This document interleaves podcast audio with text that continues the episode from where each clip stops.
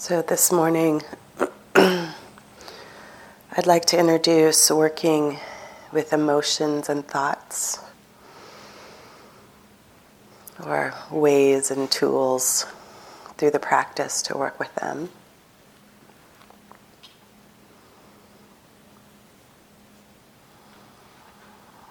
Can be really helpful, especially. Um, when we get into territories that are difficult. Conversations in our own minds, experiences in the world.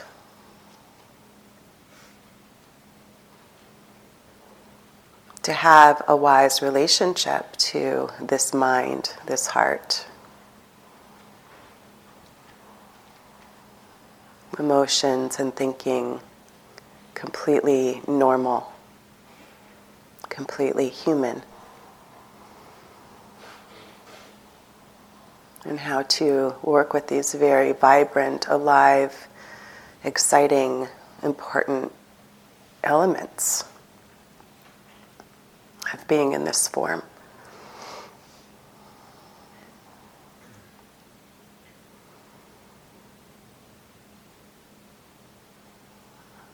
And oftentimes you'll hear us talking about being with, staying with, sometimes letting go. So I'd like to, as clearly as possible, guide us with some ideas that might be helpful. So I'm not going to download all that up front. We'll just deliver as we go.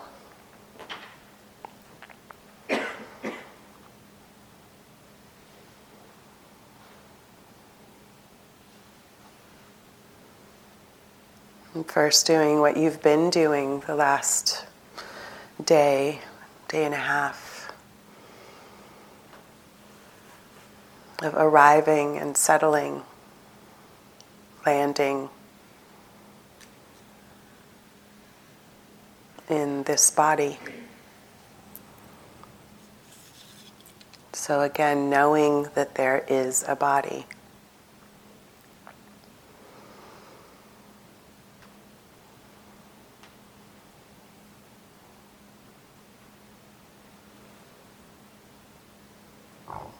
However, you have been landing, you are invited to continue to do that whether it's through contact points,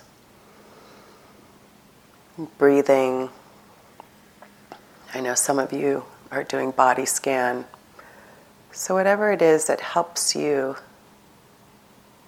land, whatever your anchor is, we might call it, your home base.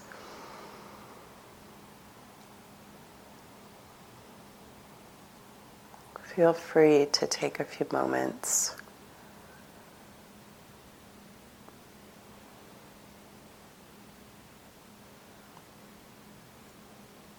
Feeling the sensations of this body.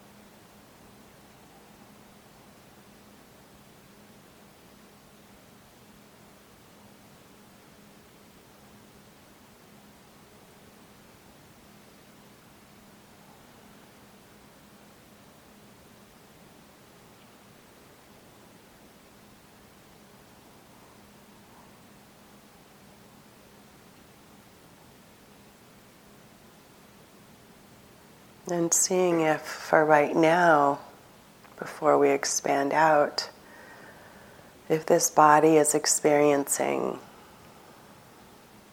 ease or pain warmth, vibration.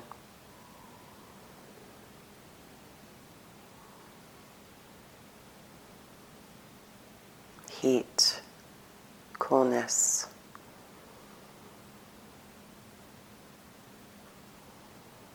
How do we know that? What's telling us that? What's the direct experience of warmth, of coolness, of pain, even?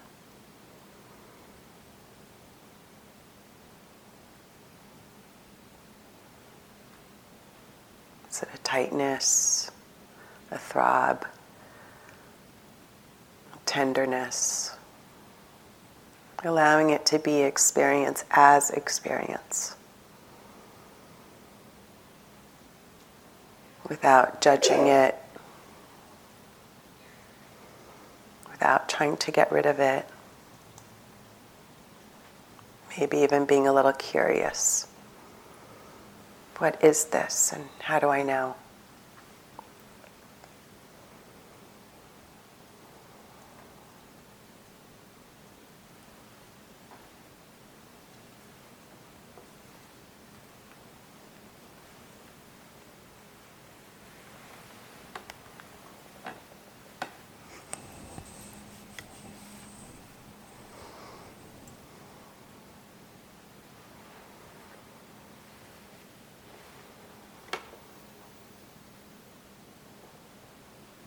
Knowing this body intimately, not through the mind.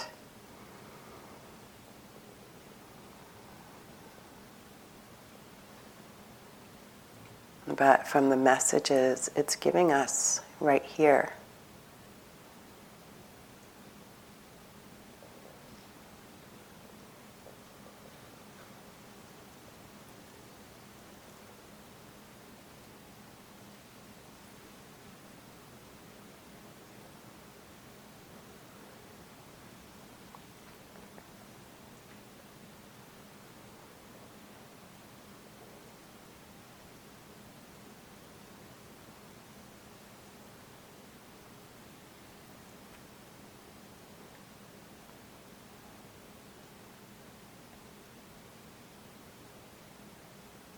And then that's a good reference point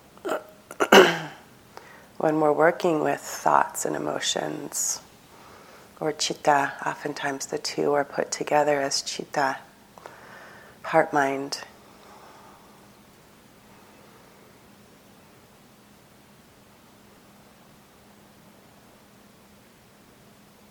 Checking in right now to your overall, we could call it mood your overall state.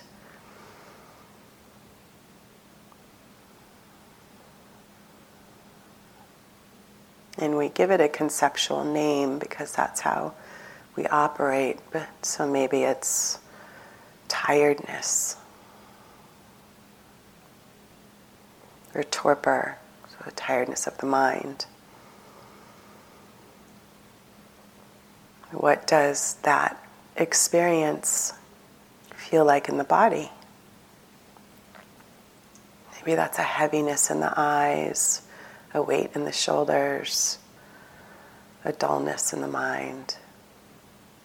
Whatever sleepiness or sloth or torpor is for you. Maybe your experience is overall peacefulness of the mind and the heart of the chitta? How do you know? What is the direct experience of peacefulness or ease? Where in your sensory body do you experience that without it being a concept?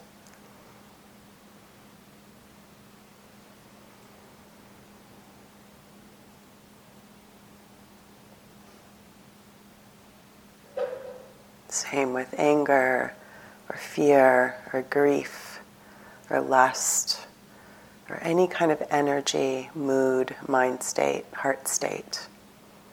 How do I know?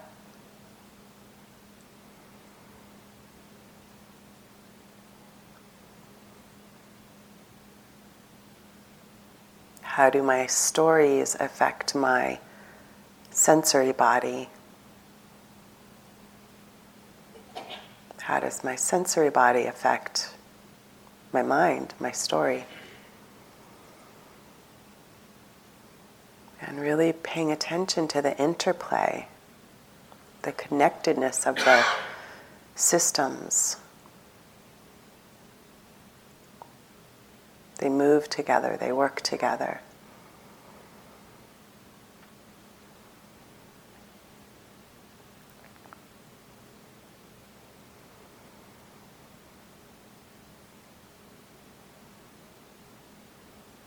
Subtly noticing the beginning of a thought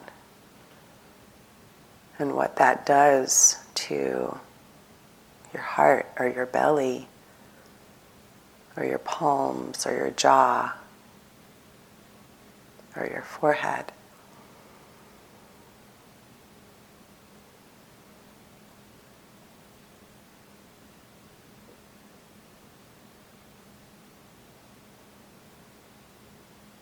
And seeing how curious you can be.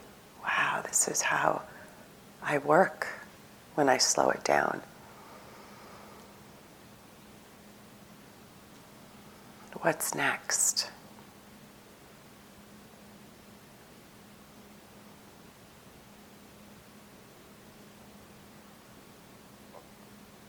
Not needing to make anything happen. But observing how this heart mind body system works. Just sitting here.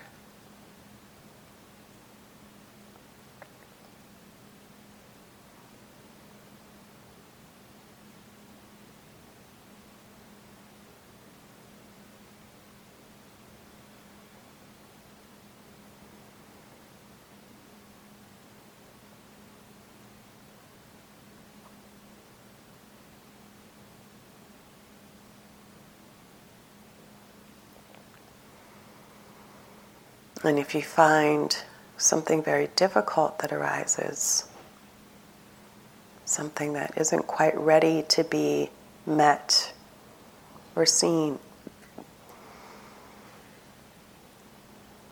it's okay to take a break and maybe open your eyes, look around, look out the window, orient to where you are.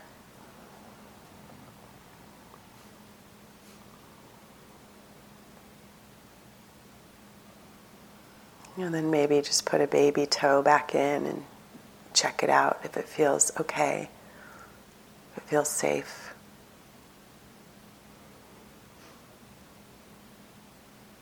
So knowing that you you are in charge of your practice.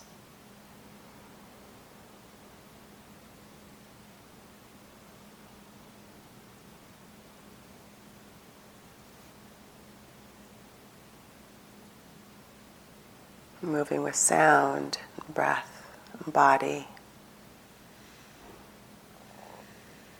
citta.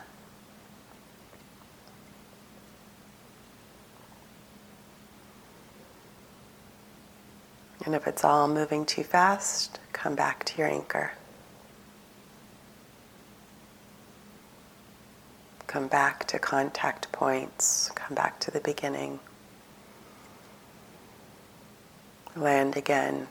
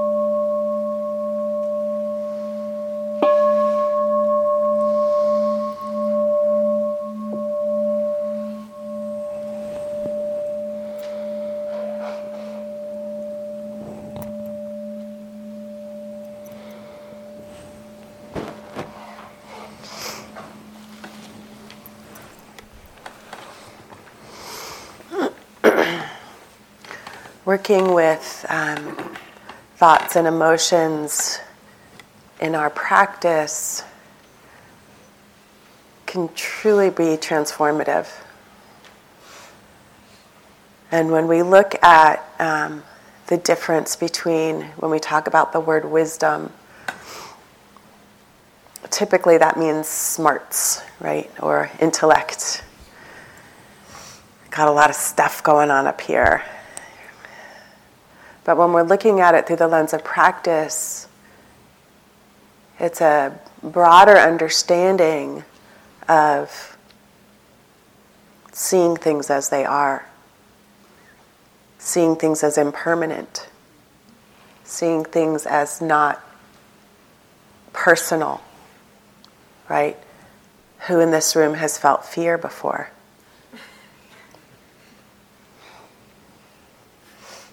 Who has felt sadness? Who has felt grief? Who has felt loneliness? Who has felt, you can just keep your hand up, you know, because it's, it's, these are not personal.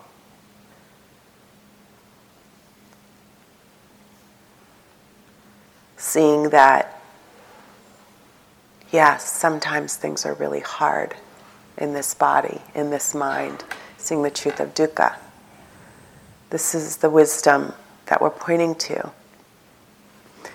Not about figuring it out, not if I can plan myself out of this emotion.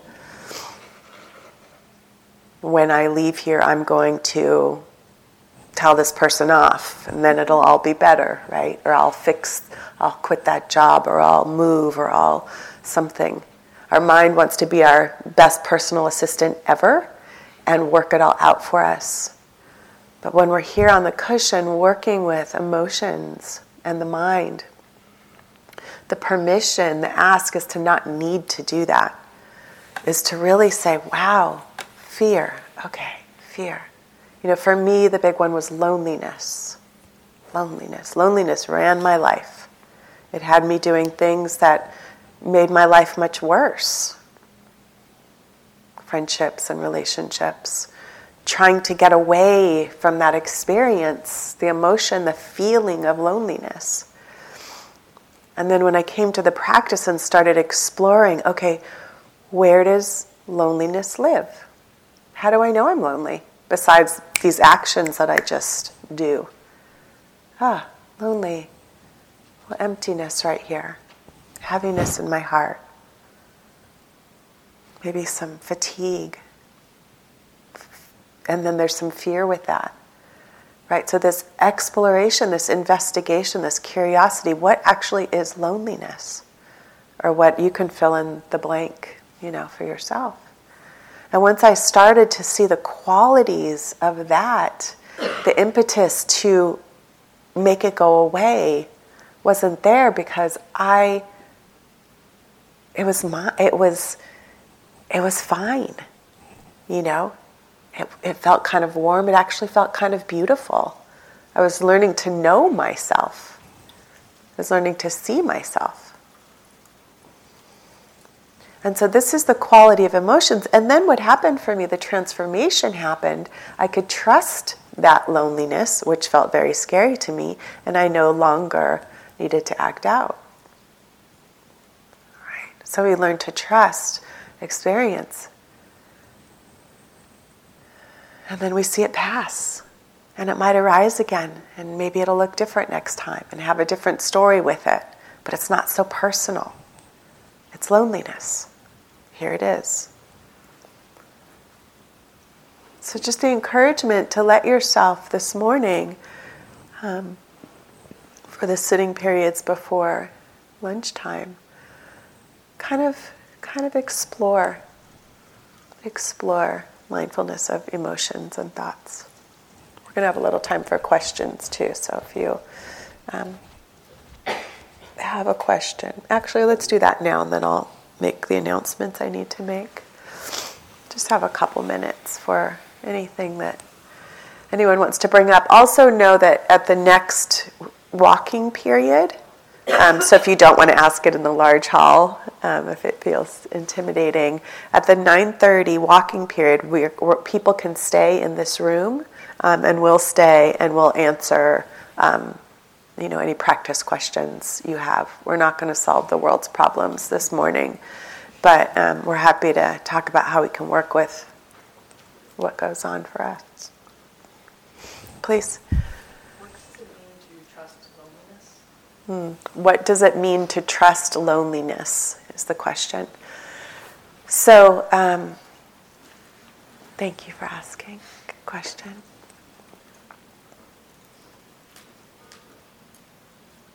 Less, less the trusting of the loneliness than the trusting that my system is okay experiencing it. That my system, my heart, my mind, my belly, all the places that I thought that I could not stay with loneliness. The trust came from going, oh, I can stay. Okay. Yeah, this is hard. I'm uncomfortable. I don't love this. I don't like it. But the alternative is worse. And when I say that, I just mean the behaviors that came out of the loneliness, right? Like the grasping or clinging to something else, whether it's food or people or shopping or whatever it ends up being.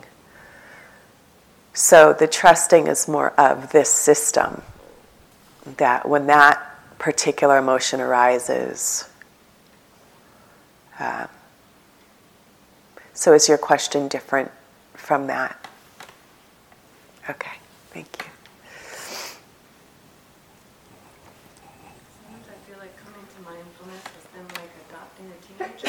In my mind. And, and, what you were saying about like getting to know that, like figuring out how to work with a teenager that you never have met before, and they have this whole past, and hmm. does it get easier? hmm. So the comment is that they feel as though coming to mindfulness was like adopting a teenager. so it's a, a, a, being that you don't know at all, and then suddenly here they are, and, and does it get easier? yeah, trying to figure them out. Yeah, and oftentimes, I mean, that's the tragic but true state for most people. You know, these automatons moving around the planet trying to earn money and succeed and power and, you know, sometimes just survival. Um, and oftentimes we don't know. We don't know this beingness. And like I said, we take it all personally. So the deep understanding of how this system works, I mean, physiologically, and again, this is one of the great explorations is we'll note, okay, a thought arises, right? So a thought arises, this teenager arises. And then, and then what happens? Oh, you know, I'm upset at this teenager. So the thought moves into our body, it, over, overtakes us. And then this, this part we can't handle too much. So then it comes back into the thought. How can I figure it out? Then it comes back to ah, figuring it out makes me so anxious and worried and exhausted. And then I feel exhaustion and worry. And then that moves into another thought I can't do this. Right? And so there's this amazing interplay. And it's, and it's, um, yes, it gets easier to answer your question, but it's not because we become less human. It's not because pain and suffering goes away. That's the first noble truth. There is, there is old age, sickness, and death is here. Getting what we don't want and not getting what we do want is here. The part that gets easier is the understanding, like I was saying, the wisdom of, of seeing that that's, that's true, right? So getting to know that teenager instead of, you know, sending them away, putting them in their room because the behavior is unacceptable, it's affecting me, is pulling them in and holding them close and saying, Tell me about yourself. Who are you? What do you need? right? And this is what this is what starts to get easier. There isn't the rejection. You know, we abandon ourselves all the time. I don't like how you're behaving right now. I don't like how you look. I don't like what you're doing, what you said, you know. And like Vinny often points to, it's this project of what, hating yourself into loving yourself or something like that. To becoming a better person. Yeah, hating yourself into becoming a better person. So when when I hear the word easier, what it is is it's more real. It has more flavor, you know. It's the difference between a stew that's been cooking for a whole day versus an instant pack of cup of noodles or something. I don't know. I don't know where that came from, but that's what it feels like. so there's a richness, there's an aliveness, there's an energy, there's a yeah. I don't know if that's helpful. Just from my experience.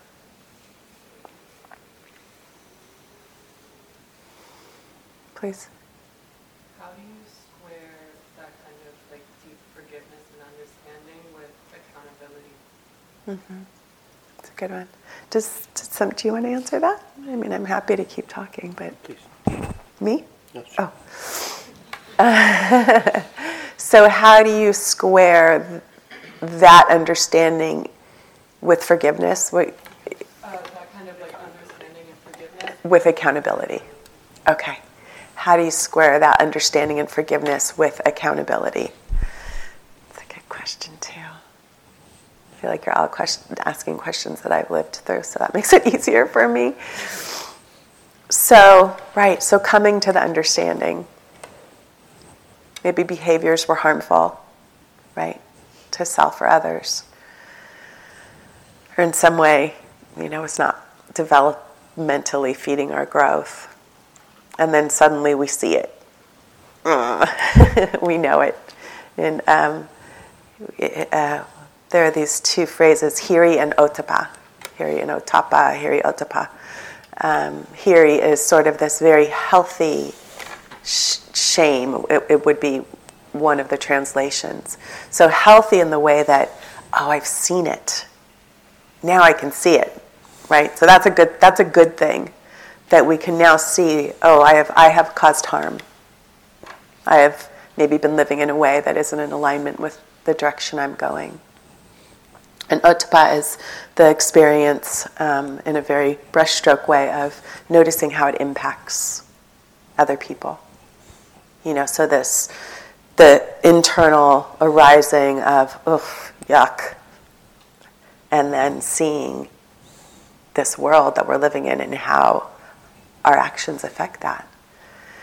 Once we've seen it clearly, again, going back to this wisdom piece of clear seeing, then we can move forward in whatever way we need to, in whatever skillful.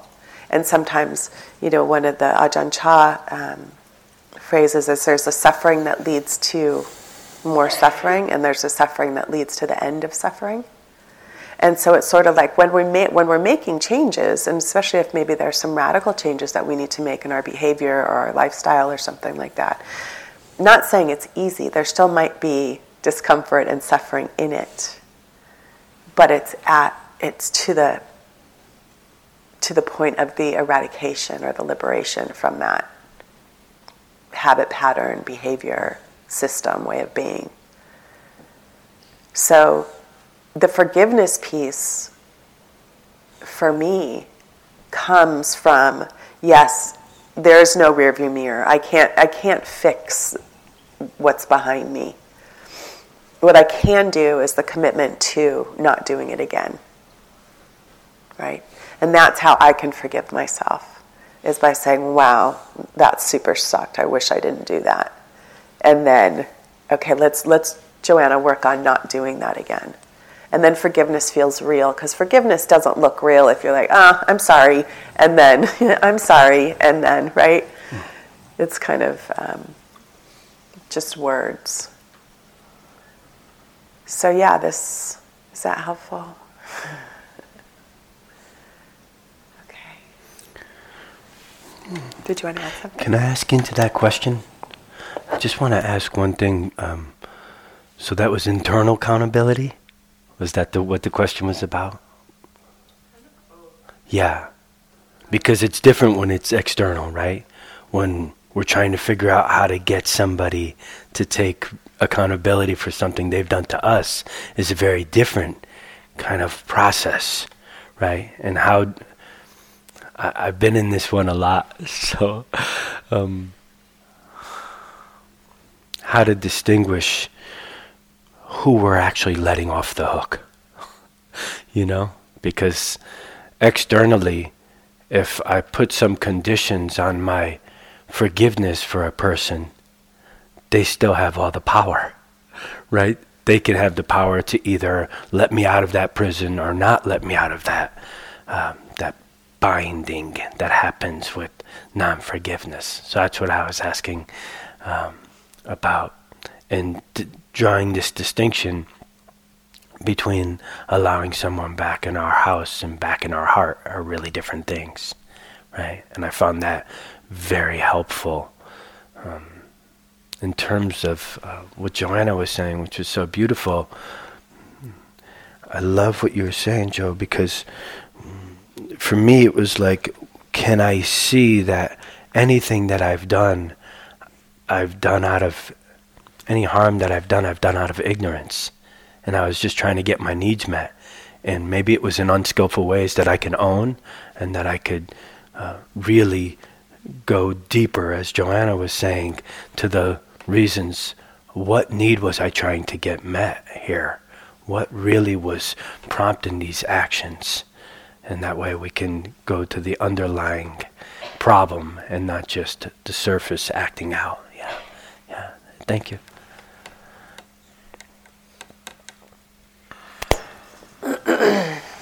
Okay, that'll be um, it for questions right here. 9:30, like I said, we'll um, stay in here and do more for whoever would like to. It's not uh, mandatory. Um, a couple announcements. One is there is a schedule shift in the afternoon. So after lunch, you'll notice the schedules change. We'll be together for a block of time in the hall, um, and that was when I was saying there'll be these intentional um, interactive, um, relational pieces.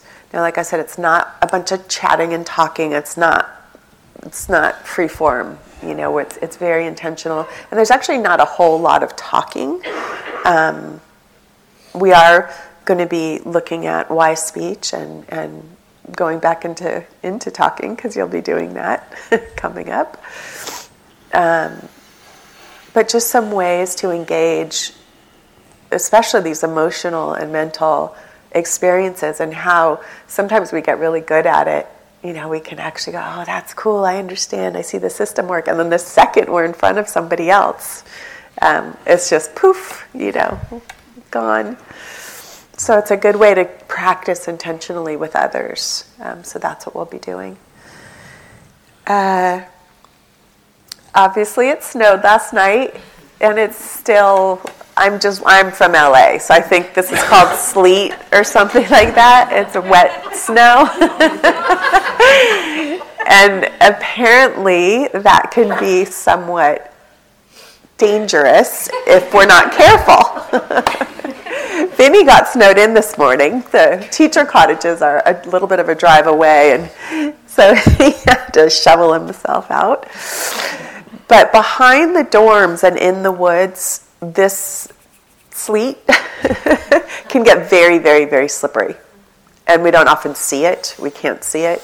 Um, and unless, you know, so we're not going to say, for those of you who are who know this weather well and have your equipment with you and really want to and love to be out in it, that's okay. If you just have a pair of vans and a, you know, flannel, don't go. Um, so be wise with that, you know, because, yeah, we want you all to be okay. And we've had some injuries here in the past couple years. Um, so be very careful and cautious with that. Um, yeah. as beautiful as it is. I saw somebody just sitting out front like they were sunbathing this morning. I thought that was beautiful. That was nice. Um, yeah, and that's that's all I've got. Take care of yourselves. I know some people are getting a little sick, including myself. So drink a lot of water and Vipassana coffin sneeze into the elbow. You all know that one, right? Wash your hands a lot. And uh, yeah, enjoy your walking period. Um, maybe inside. And anyone who wants to stay can stay. We'll do a little bit of a stretch break because I need to be back in five.